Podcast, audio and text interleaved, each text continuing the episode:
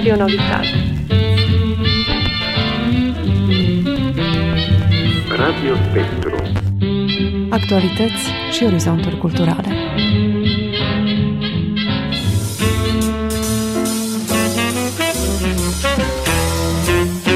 Radio Spectru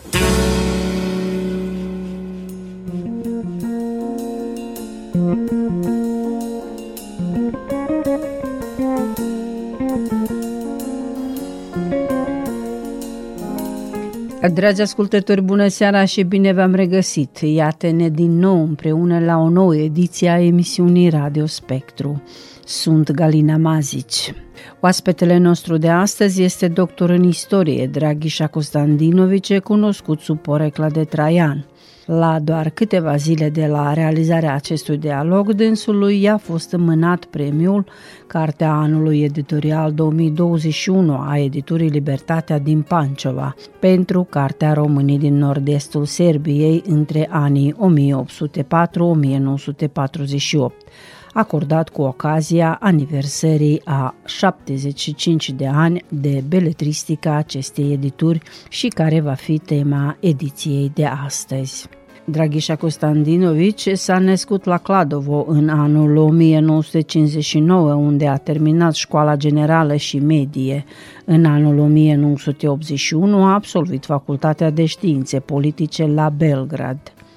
Dorința de a afla mai multe despre originea sa l-a urmărit încă din tinerețe, când deja manifesta un interes deosebit pentru istorie, care mai târziu l-a dus la susținerea tezei de doctorat românii din nord-estul Serbiei între anii 1804-1948 și a fost promovat în titlul științific doctor în istorie la Universitatea din Craiova, România.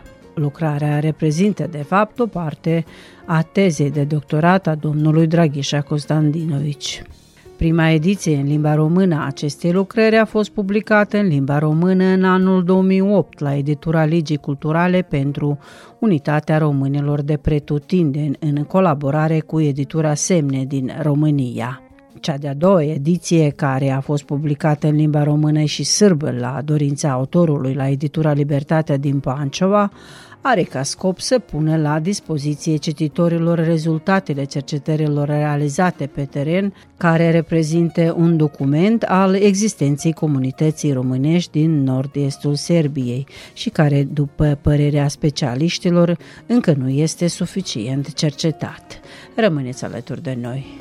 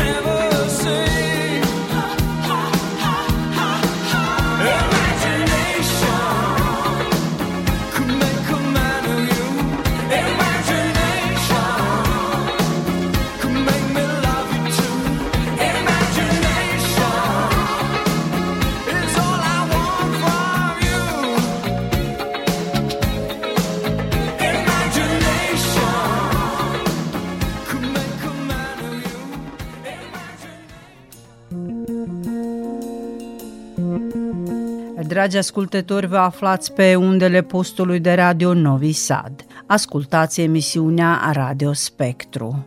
După cum am amintit, oaspetele nostru de astăzi este Draghișa Costandinovici, cu care vom discuta despre a doua ediție a cărții Românii din nord-estul Serbiei între anii 1804-1948. Lucrarea conține patru capitole, iar astăzi autorul ne va vorbi cum s-a ajuns la această lucrare, ce include lucrarea și ce includ primele două capitole și anume recesăminte și realități istorice din viziunea contemporanelor și începutul mișcării de emancipare a românilor timoceni. Domnul Draghișa, bună ziua! Bună ziua, bine, bine v-am, venit! Bine v-am găsit și vă mulțumesc că ne-ați primit uh, să vorbim uh, despre lucrarea dumneavoastră recent apărută, partea a doua, de fapt, a doua ediție, a da. doua ediție. Despre românii din nord-estul Serbiei între anii 1804-1948, care și reprezintă o sparte din lucrarea dumneavoastră de doctorat. Reprezintă istoria românilor din Serbia de nord-est un domeniu care până în prezent nu a fost cercetat suficient în istoriografia sărbească, dar și, aș zice, și cea românească. Exact așa, da. Prima ediție a apărut uh, după susținerea tezei publice la Universitatea din Craiova, a apărut în anul 2008 și imediat a avut uh, lansarea la Cladova. Uh, a apărut atunci în România, la București, în editura Semne și Ligii Culturale pentru Unitatea Românilor de Pretutindeni, în 300 de exemplare. După această lansare a cărții, care a fost prevăzută și în alte localități ale zonei despre care uh, este vorba și în Voivodina, eu, din păcate, am suferit uh, anumite boli și am avut probleme cu sănătatea grave, așa că m-am retras. Dar, uh, totuși, cartea am împărțit-o gratuit la toți care mi-au solicitat-o Așa că la un moment dat am ajuns până la 3-4 exemplare ale acestei cărți. Una din ele o am și acum aici unde ne aflăm, la acest loc. Uh, și mi-am uh, venit în fire, să spun așa, din punct de vedere al sănătății. M-am simțit uh, atât de sănătos sau capabil să pot uh, iar întreprinde ceva, să actualizez această lucrare și în editura Libertății a fost în anul 2021 uh, publicată a doua ediție a acestei cărți în limba română în 300 exemplare și de prima dată a fost publicată această lucrare și în limba sârbă, Asta am uh, făcut-o intenționat și am avut în plan și de prima dată, dar nu am reușit atunci, fiindcă a fost publicată în România.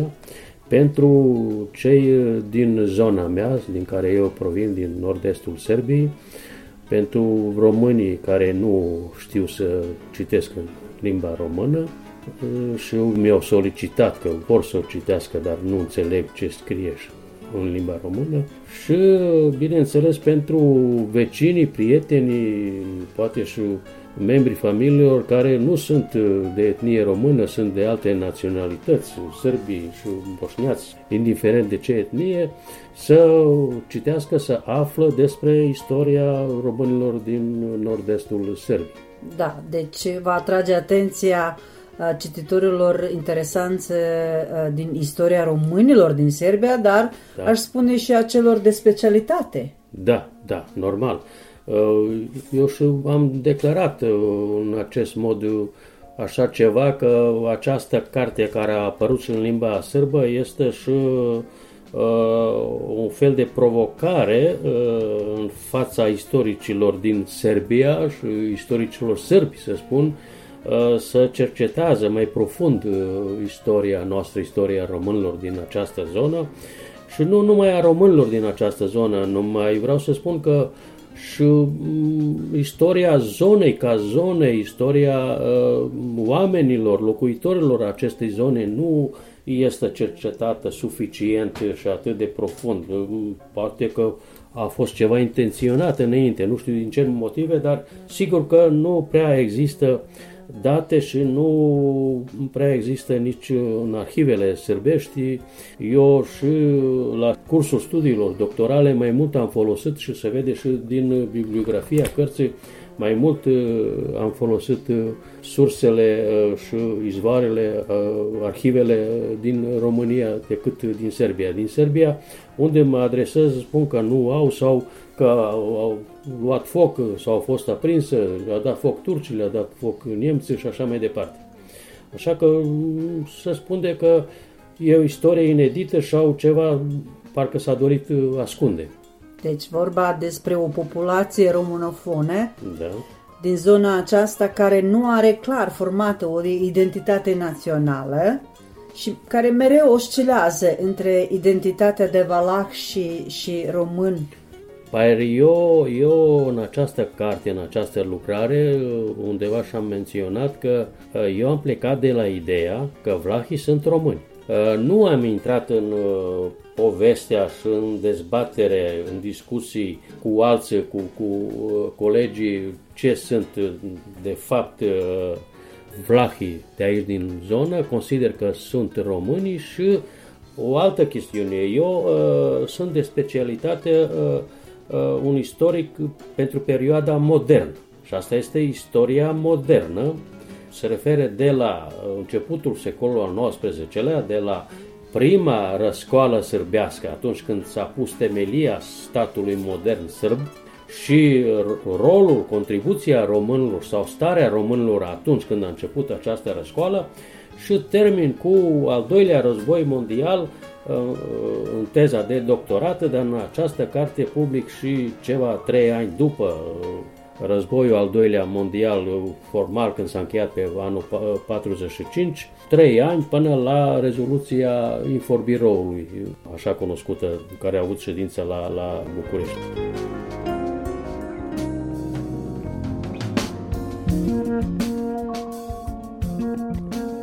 În continuare, dragi ascultători, discutăm cu Draghișa Costandinovici despre primul capitol al lucrării sale intitulată Românii din nord-estul Serbiei, între anii 1804-1948 și anume recensăminte și realități istorice din viziunea contemporanelor. Cartea a doua, ediția a doua, da cuprinde patru capitole. Da. Hai să ne spuneți ce cuprinde primul capitol titulat Recensăminte și realități istorice din viziunea contemporanelor. Vreau să spun că cartea, înaintea de, de capitole, are și prefață la ediția a doua de uh, doctorul Mircea Maran, istoricul din uh, Voivodina, din Banatul Sârbesc, care și mi-a tradus cartea uh, din limba română în limba sârbă, pentru ediția cărții în limba sârbă. Am ales pe el să fie și translator și dacă și eu personal am putut să, să o scriu în limba sârbă, că e normal că am folosit uh, actele în ambele limbi, documentele, dar am vrut să fie cineva neutru, să nu fie că eu, autorul cărții, publicând această carte prima dată la București și susținând uh, teza de doctorat și uh, studiind în România, că una am scris în cartea care a apărut la București și alta o scriu în limba sârbă care apare uh, în Serbia.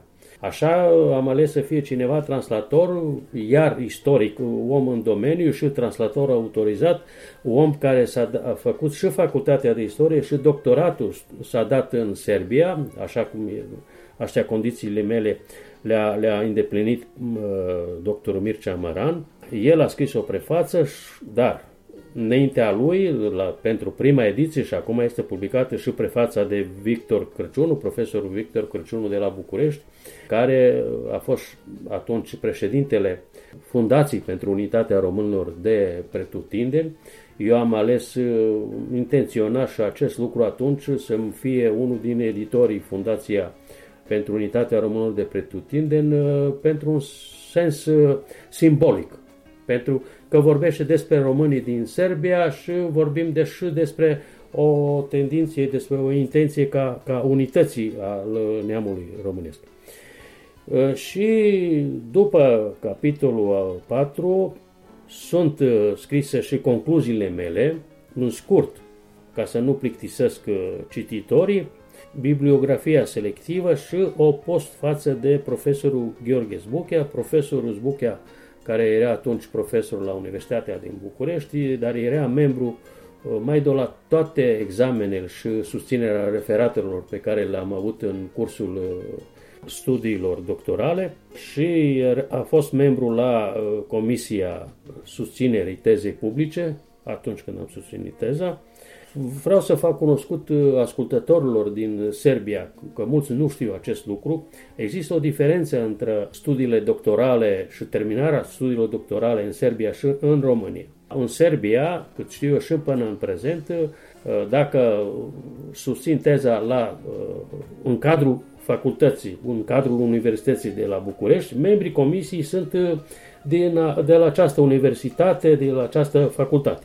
În România trebuie să fie 5 membri și cel puțin de la diferite trei universități. Nu se poate fi uh, numai de la universitate, de la facultate, membrii comisiei. Din țară și din străinătate. Și din străinătate. Și la examene și la uh, susținerea referatelor. Eu am avut mai multe referate și mai mult, uh, multe uh, examene decât ce am trebuit să am, pentru că uh, n-am terminat facultatea de istorie. Eu am terminat facultatea științe politice la Belgrad și atunci am avut și o diferență pentru că nu am avut studii uh, de bază în istorie.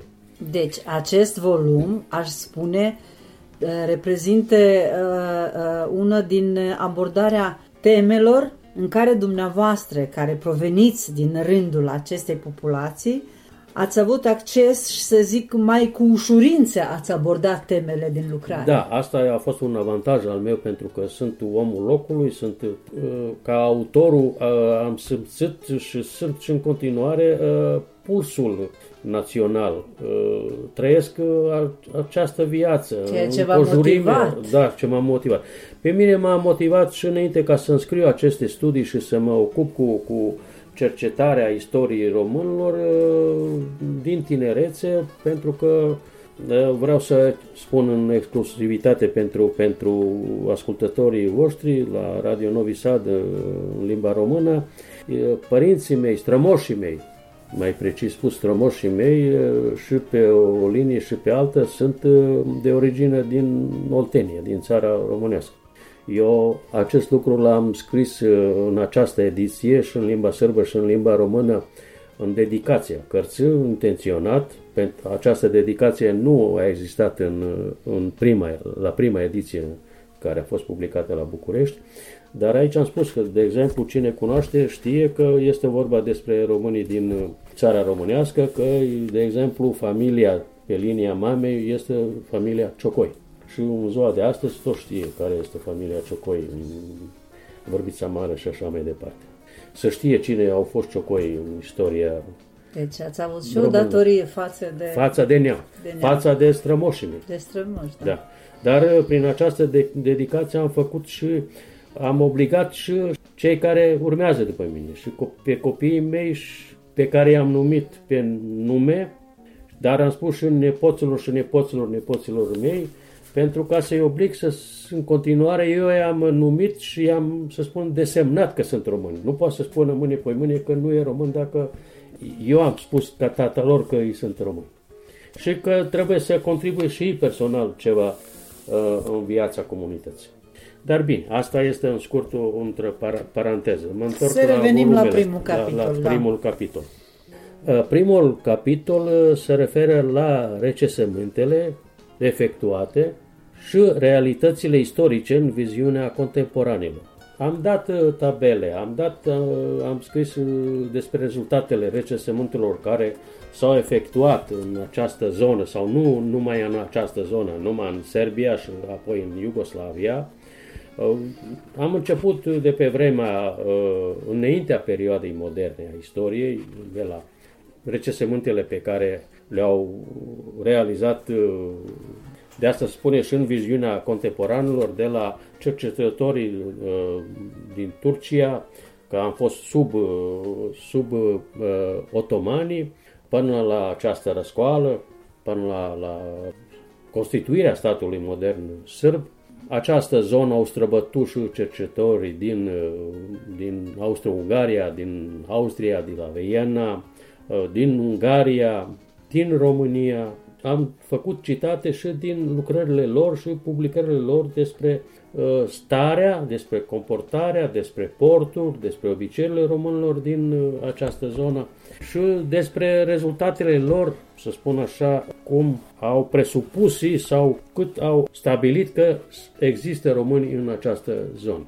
Pe diferite zone, Ucraina, uh, Țărnareca, zona Pomoravlie sau Valea Moravei, Cam care, au fost, cam care au fost sursele de care v-ați folosit în, păi, în Sursele în oficiale, sursele oficiale în ceea ce privește recesământele și lucrările publicate de, de la mai mulți autori, de la Weigand, de la Pico, de la alți, de la toți care s-au ocupat cu, cu cercetarea a acestei zone.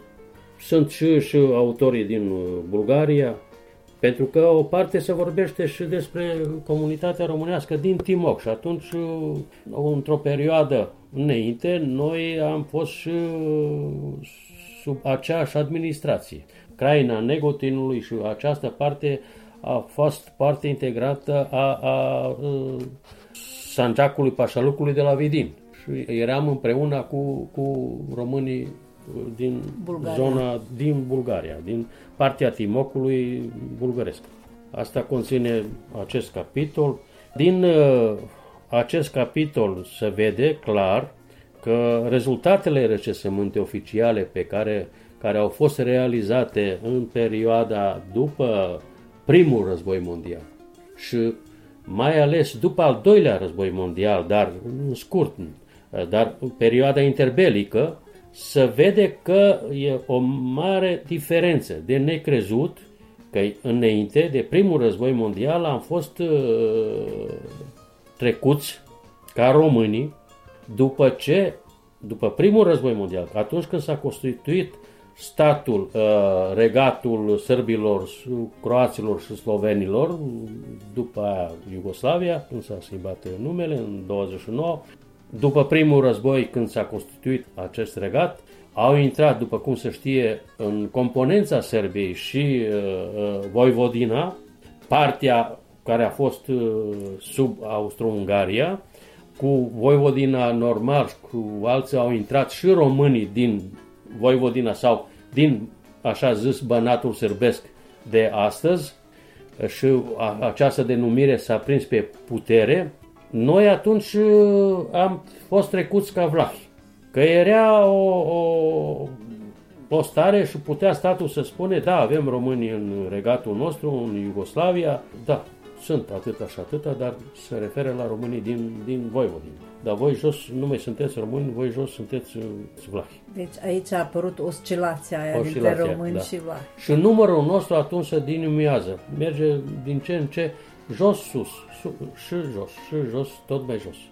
Asta este un lucru foarte interesant, așa că nici istoricii sârbii sau din Serbia nu cred în rezultatele oficiale care au fost publicate la recesământ, că este un lucru imposibil.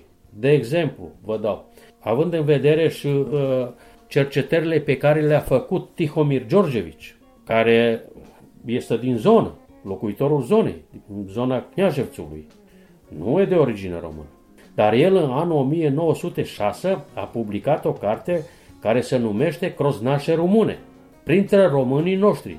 Și el această lucrare o începe că el vorbește despre români, govori o rumunii mai uistoși noi sărbii, timorșcoi craini și poate că mulți din colegii lui din Serbia o să-l considere om neserios și ce despre care el vorbește că nu există acolo români. Și el zice din contra, da, români și vorbește despre ei numai ca români. Și dă numărul lor.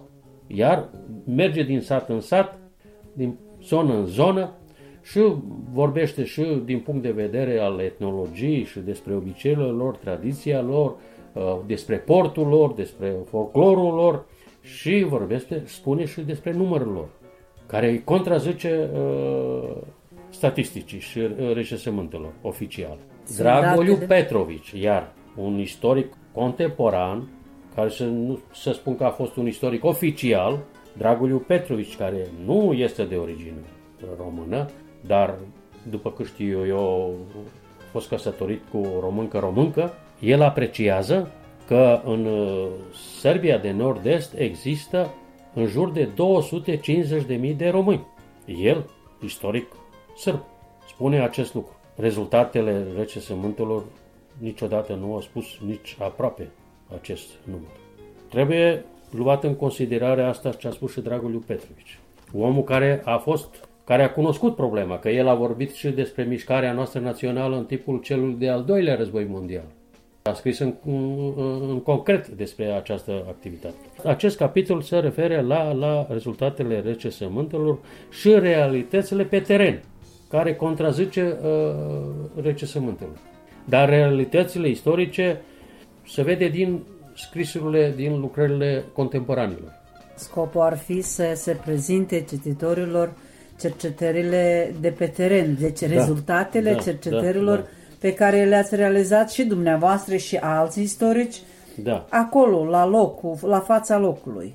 Păi și eu am și de aia este înainte, foarte important, înainte da. de susținerea tezei într-o lucrare că în această zonă uh, există așa, aproape la 250.000 de, de români sau vlahi, așa numiți, în această zonă. Mers din sat în sat. Că eu, în anul 2005, uh, uh, asta vă mărturisesc, am mers din sat în sat, din oraș în oraș. Și în zona pe, peste Morava am mers. Și m-am documentat și acest lucru l-am, l-am cred că l-am făcut cum, cum ar trebui. Cum să spun, respectând metodologia cercetărilor științelor umane, științelor sociale, științelor uh, istorice.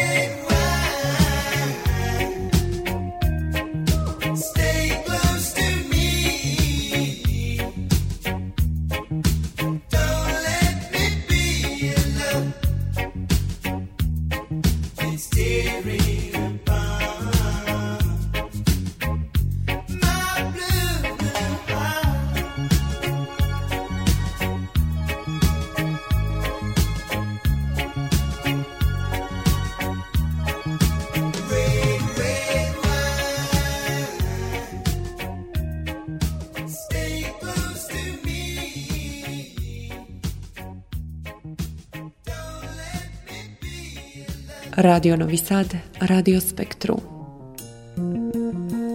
În cel de-al doilea capitol din lucrarea amintită mai sus, autorul ne descopere începutul mișcării de emancipare a românilor timoceni, conștiința că sunt români și dragostea pentru România, care la românii timoceni se contopește cu dragostea pentru Serbia și care, după cum menționează autorul, începe odată cu sfârșitul conflagrației mondiale și se încheie odată cu mișcarea de eliberare a popoarelor balcanice de sub ocupația otomane.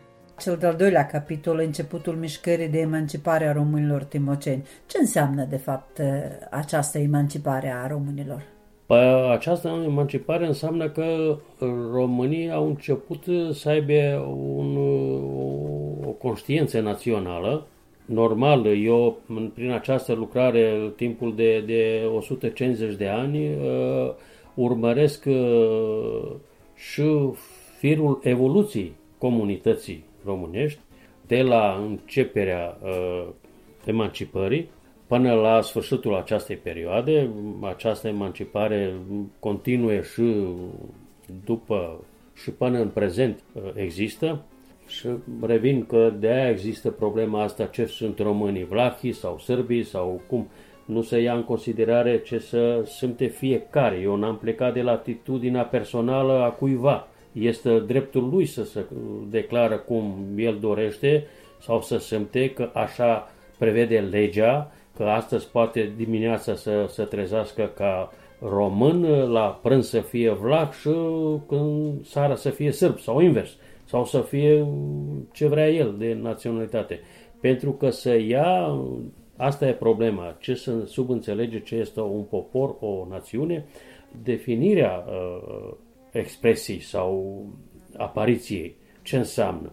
Și actual, acum, în perioada asta recentă, să considere că este importantă și considerația sau sentimentul personal. Și acum se poate întâmple că un copil sau cineva născut din doi români poate să fie de o altă etnie. Știți, asta este ceva ce nu este prea normal, să spun așa, că dacă sub un prun nu poate să, să pică o, o pară sau o mară. Așa și asta. Dar uh, asta prevede teoria modernă a sociologiei, legile sunt așa făcute, parcă uh, apartenenții unei comunități naționale sunt membri unui partid și poate să fie membru la toate partide și să le schimbe așa cum ca, ca, schimbă cămașa. Și cum a arătat emanciparea asta din perioada pe care ați inclus Păi, uh, emanciparea lucrarea? a început uh, așa că când a început răscoala, potriva otomanilor, atunci românii au fost umăr la umăr cu sârbii și a fost important să fie liberați de șugul otoman și de administrația lor, administrarea lor. Nu s-a luat la considerare cine care este și așa mai departe. A fost important teritoriul. După ce românii că s-a dat seama ce înseamnă luptătorii și puterea lor. Pentru că românii erau mai fideli și uh, în, în această zonă era în primul rândul care era majoritatea uh, populației. Vă atrag atenția că uh, Caragiorge și cei ai alți conducătorii răscoalei au avut asta în vedere și că ei pe uh, drapelul sârbesc, să spun așa, au avut Uh, în partea egală și stema tribaliei. Înseamnă stema românilor. Vă rog să-mi spuneți ce reprezintă uh, Din această steme?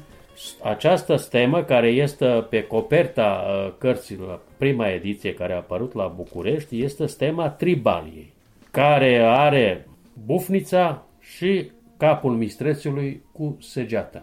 Pe uh, drapelul serbii din prima răscoală sau drapelul steagul Caragiorge este capul mistrețului cu săgeată. Și eu am publicat în Libertate o lucrare mult mai înainte uh, de când a publicat această carte, unde am uh, publicat și, și amprenta ștampilei primului guvern sârb din 1805, atunci numit Pravitelstvuiski Soviet Serbski, care a fost guvernul atunci a Serbiei, sub conducerea lui Karageorge, care ține, are și capul mistrețului cu săgeată, cu simbolul sărbesc.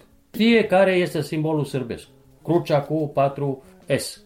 Evident că au avut același scop. Acest scop. Ce înseamnă că și sărbii au recunoscut participarea în primul rând a neamului românesc sau a românilor, a comunității românești, să spunem așa. Atunci n-a existat uh, să se folosească minoritatea românească sau națională a românilor.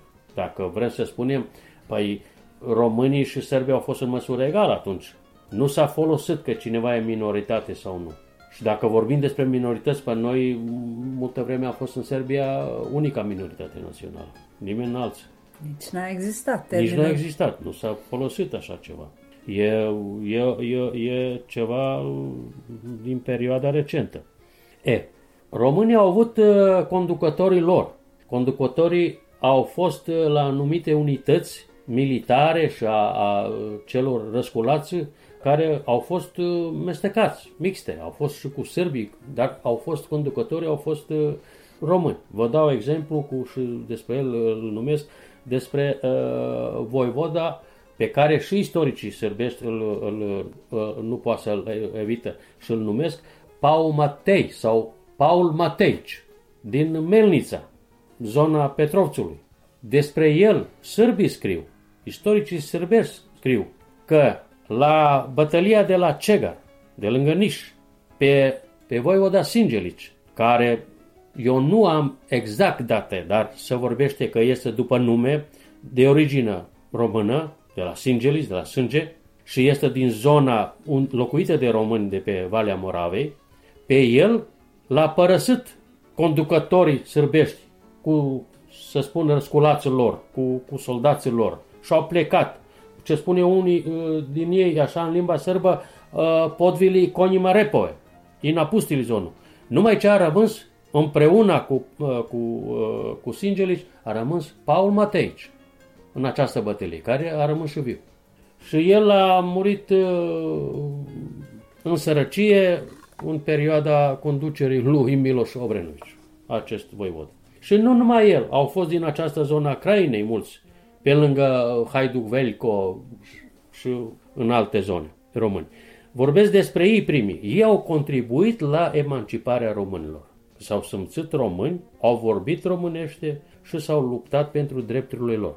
Vreau să spun că noi în această perioadă și sub otomani, cât s-ar fi fost așa de rei, noi românii din această zonă sub otomani am avut școli în limba română și slujbele religioase în, în limba română. Deci au existat. A, au existat. Noi din această zonă, mai ales a Crainei Negotinului, am fost subordonați ierarhic, bisericesc, episcopului din Vidin. N-am avut legătură cu, cu episcopia uh, a Serbiei sau a Banatului mai. Păi n-am avut ce cu, cu Banat atunci. Prima episcopie aici a fost uh, cu sediul la Negotin în 1833 și primul episcop a fost din Ardeal. A fost la Negotin, după aia a fost mutată la, la Zaicer și mm, într-o perioadă așa a încetat să există, nu a existat interesat atunci când a fost și răscoala timoceană și în această perioadă, să, să vedem din ce uh, cauze și așa mai departe. Asta este tema pentru, pentru alte lucrări și nu se prinde tot într-o lucrare, într-o carte. Iar uh, vreau să continui uh, această emancipare uh, continue și cu uh, participarea oamenilor de aici, românilor de aici, în uh, guvernarea Serbiei, la Belgrad. De la Techia a fost uh, Petronievici, Avram Petronievici, uh, prim-ministru la, la Belgrad, al guvernului sârb. Ca de exemplu. Da, ca de exemplu. Și în continuare, uh, oamenii de aici uh, au fost uh, implicați în viața politică și nu numai politică, și a economică și uh, a statului uh, Serbia și apoi a, a Iugoslaviei până în prezent, acum în Serbia. Iar uh, mă refer și la, la emancipare a activităților români, având în vedere, considerând ca activiști. Și vă dau exemplu aceea, vorbesc în carte despre agronomul Bogdanovici din zona Petrovțului și despre activitatea lui. Vorbesc uh, despre Ilie, Ion Ilie, din zona Borului, învățătorul Tascălu, care a fost și condamnat pentru acest lucru. Uh, mă refer la, la activitatea lui uh, cel mai cunoscut, să spun, în această perioadă și a fost mult timp inclus în această activitate doctor Atanasie Popovici Furnică, care de origine dintr-un sat lângă Negotin, care a fost doctor în știință, nu a fost om neînvățat, care a făcut parte și din uh, Comitetul Timocean, care a fost uh, și încadrat în ambasada României uh, în perioada războiului al doilea mondial. El e mult mai cunoscut, asta că el a fost la ambasada în perioada războiului al doilea mondial, ca membru ambasadei României, nu, nu se prea știe, dar mulți de ai noștri știe, uh, dar există și, și în arhivele uh, și, uh, și în lucrări. A fost un om important atunci când s-a decis soarta noastră la pacea de la Versailles. După primul război mondial, atunci când s-au stabilit hotarele în această zonă după prăbușirea Austro-Ungariei și a Turciei, atunci Atanasie Popovici s-a adresat participanților cu un memoriu în numele românilor timocenii, așa este, și există și în arhiva uh, Iugoslaviei și în prezent acest memoriu. El uh, a fost uh, membru delegației române la această conferință, uh, dar membru neoficial. Și cam ce conține această adresare? Păi asta adresare a vorbit despre starea românilor, despre lipsa drepturilor naționale, despre dorința să aibă drepturile naționale la învățământ, la slujba religioasă și așa mai departe, tot atunci ce a avut o comunitate sau trebuit să aibă o, o comunitate națională, dar nu a avut. Știund despre acest lucru, Nicola Pașici, care a fost șeful delegației sârbe, și trebuie menționat că și Nicola Pașiș de pe linia mamei este el, să spun așa, de al nostru, sub ghilimele, de origine a română, dar el a condus uh, delegația sârbă și guvernul sârb și al Iugoslaviei.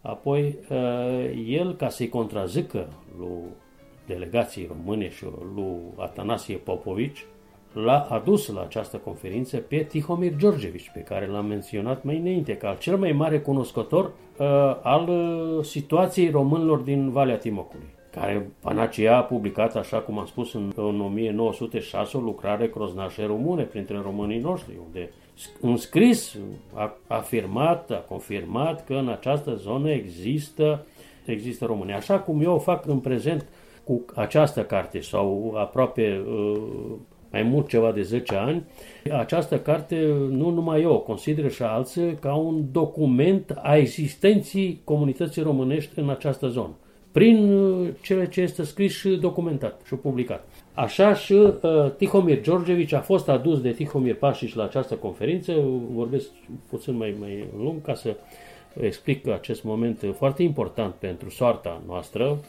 și el s-a contrazis singur. El atunci a scris o lucrare, a prezentat-o membrilor conferenții, că românii, sau așa cum spune, vlahii din această zonă nu sunt români și că sunt povlașenii sârbi, că ei sunt de origine urmașii celor care sârbii din Serbia, de pe teritoriul Sărbiei, uh, sub uh, atacurile turcilor, au fugit, au plecat și s-au dus în România și acolo a trăit cât au trăit, acolo s-au românizat și de acolo s-a întors ca români, ca vlahi. Și de aici termenul de povlașcene sârbe. Da, eu vă dau un exemplu acum personal. Am în arhiva mea, pentru că în carte nu pot să mă ocup cu acest, acest lucru, să în concret să-l public, dar va fi timp să se public în o altă lucrare. În anul 2002, acum 20 de ani, a venit episcopul Bisericii Ortodoxe Române, a vizitat zona Borului, preasfințitul episcop Danil. eu atunci, fiind și vicepreședinte al uh, Mișcării Democrate a Românilor din Serbia și purtător de cuvânt, am uh, dat declarații și am folosit, am aniversat uh, 10 ani de la, de la înființarea partidului. Și cu această ocazie a fost prezent și episcop acestei manifestări. Am avut la Slatina la bord. Dar era în cursul recesământul. Iar mă întorc la chestiunea cu recesământele. Și atunci apare articole în ziarele de la Belgrad, care se citesc pe întregul teritoriu Serbiei, unde clar titlu mare, cu negru, să scrie da sârbii postanu vlasi. Și o pune mie în gură că eu am declarat că eu doresc în numele mișcării sau noi din mișcare, noi românii, să spun așa, dorim că sârbii să devină vlahi. Ce fost imposibil ceva. Ziaristul, un sârb din zona între Negotin și Zajacar, cu care trăia la, la Cladov. El, când l-am întrebat, omule, cum poți, unde, unde am declarat așa ceva, cum pot să spun că e ceva ce nu pot să declar eu. Eu dacă aș pot, eu aș dori că cei care se declară vlahi să, să declară români, dar nu că să cer de la sârbii să fie vlahi. Vedeți cum s-a folosit uh, ocaziile și să facă, să se demonstrează ceva. Așa și cu, cu Tihomir George și cu afirmațiile lui unde s-a contrazis singur și au spus despre asta. Bine, atunci uh, să știe că noi n-am devenit, el a fost membru comisiei, dacă delegației, dacă cumva s-ar poate și zona Timocului sau a Văi Timocului, nu nord-estul Sărbiei, numai Valea Timocului, să spun, o zonă mai restrânsă, că din nord-estul Sărbiei eu de aia folosesc această denumire pentru că Petrovțu nu are nimic, sau cei de la Morava nu are nimic cu Timocu. Nici eu din Cladova nu am nimic cu Timocu, că nu trece Timocu prin zona uh, Cladovei, dar așa este recunoscută de toată lumea, să spun, această zonă, dar mai, mai restrânsă, să fie alipită uh, României. Noi am fost partea rezervă. Că atunci a fost uh, luptă să se stabilească uh, frontiera, granița între uh, noul regat al sărbilor și croaților și slovenilor și României. Atunci când s-a format România Mare sau Marea Unire. Era, dacă nu ne dați până aici, e, pe noi atunci vă cerem, dacă nu ne dați după Ovcea, să fie Ovcea partea, satul din România, el a fost sat românesc, dar să fie pe teritoriul României, că dacă se ia, există mai multe principii după care se stabilesc frontierele, granițele. Geostrategic, geopolitic și etnic. Și atunci au spus, da, noi cerem, Serbia au cerut să fie Serbia sau Iugoslavia sau regatul ăsta nou format, așa ca să includă și Timișoara. Să fie Timișoara partea integrată a, a Serbiei, pentru că sunt sârbi acolo care trăiesc asta respectând principiul etnic. Sunt biserici sârbești și așa mai școli și așa mai departe. Ei, atunci România a cerut bine, atunci noi vă cerem să fie uh, după Ofcea, că Ofcea e sat românesc. Nu este uh, întâmplător că acum, cât știu eu, în Ofcea uh, românii sunt minoritate. Având experiența că s-a cerut acest sat din acest motiv, pentru tot cazul mai bine să nu mai fie majoritar uh, românesc. Dacă nu, aducem de alte, alte minorități, refugiați și așa mai departe. Ei, atunci Serbia a spus că uh, păi nu se poate. Păi nu poate atunci să fie frontiera, dar capitala noastră ce Atunci a putut să spună, dar Belgrad a fost tot la graniță când a fost uh, Ungaria sau Austro-Ungaria. Și atunci nu a făcut uh, probleme, dar bine, asta. Eh, atunci s-a cerut, dacă nu ne dați până colea, unde ne-am am stabilit, vă cerem Valea Timocului. Și așa că noi am rămas uh, pe, pe frunt.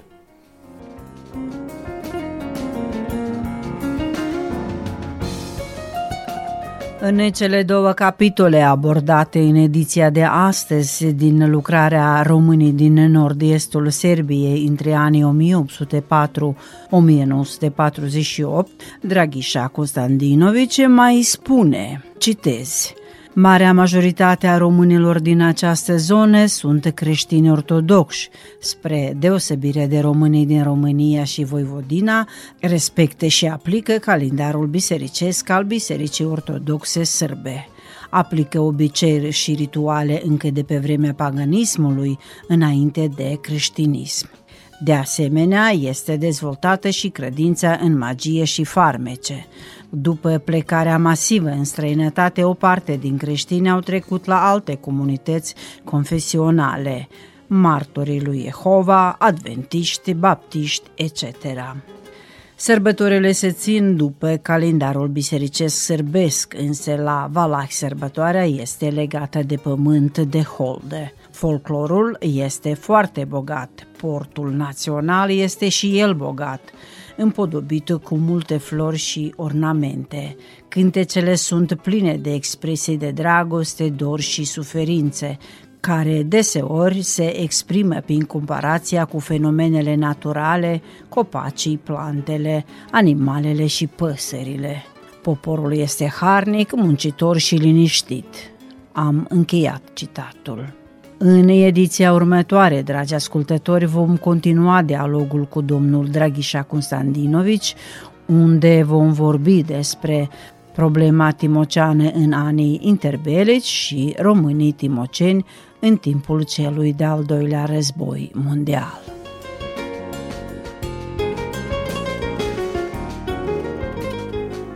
Ați ascultat Radio Spectru. Echipa de realizare a acestei ediții, redactoarea Galina Mazic, redactorul muzical Vladimir Samargici și maestru de sunet Dragan Vujanovici, vă mulțumesc pentru atenția acordată și vă doresc sărbători binecuvântate. Pe curând!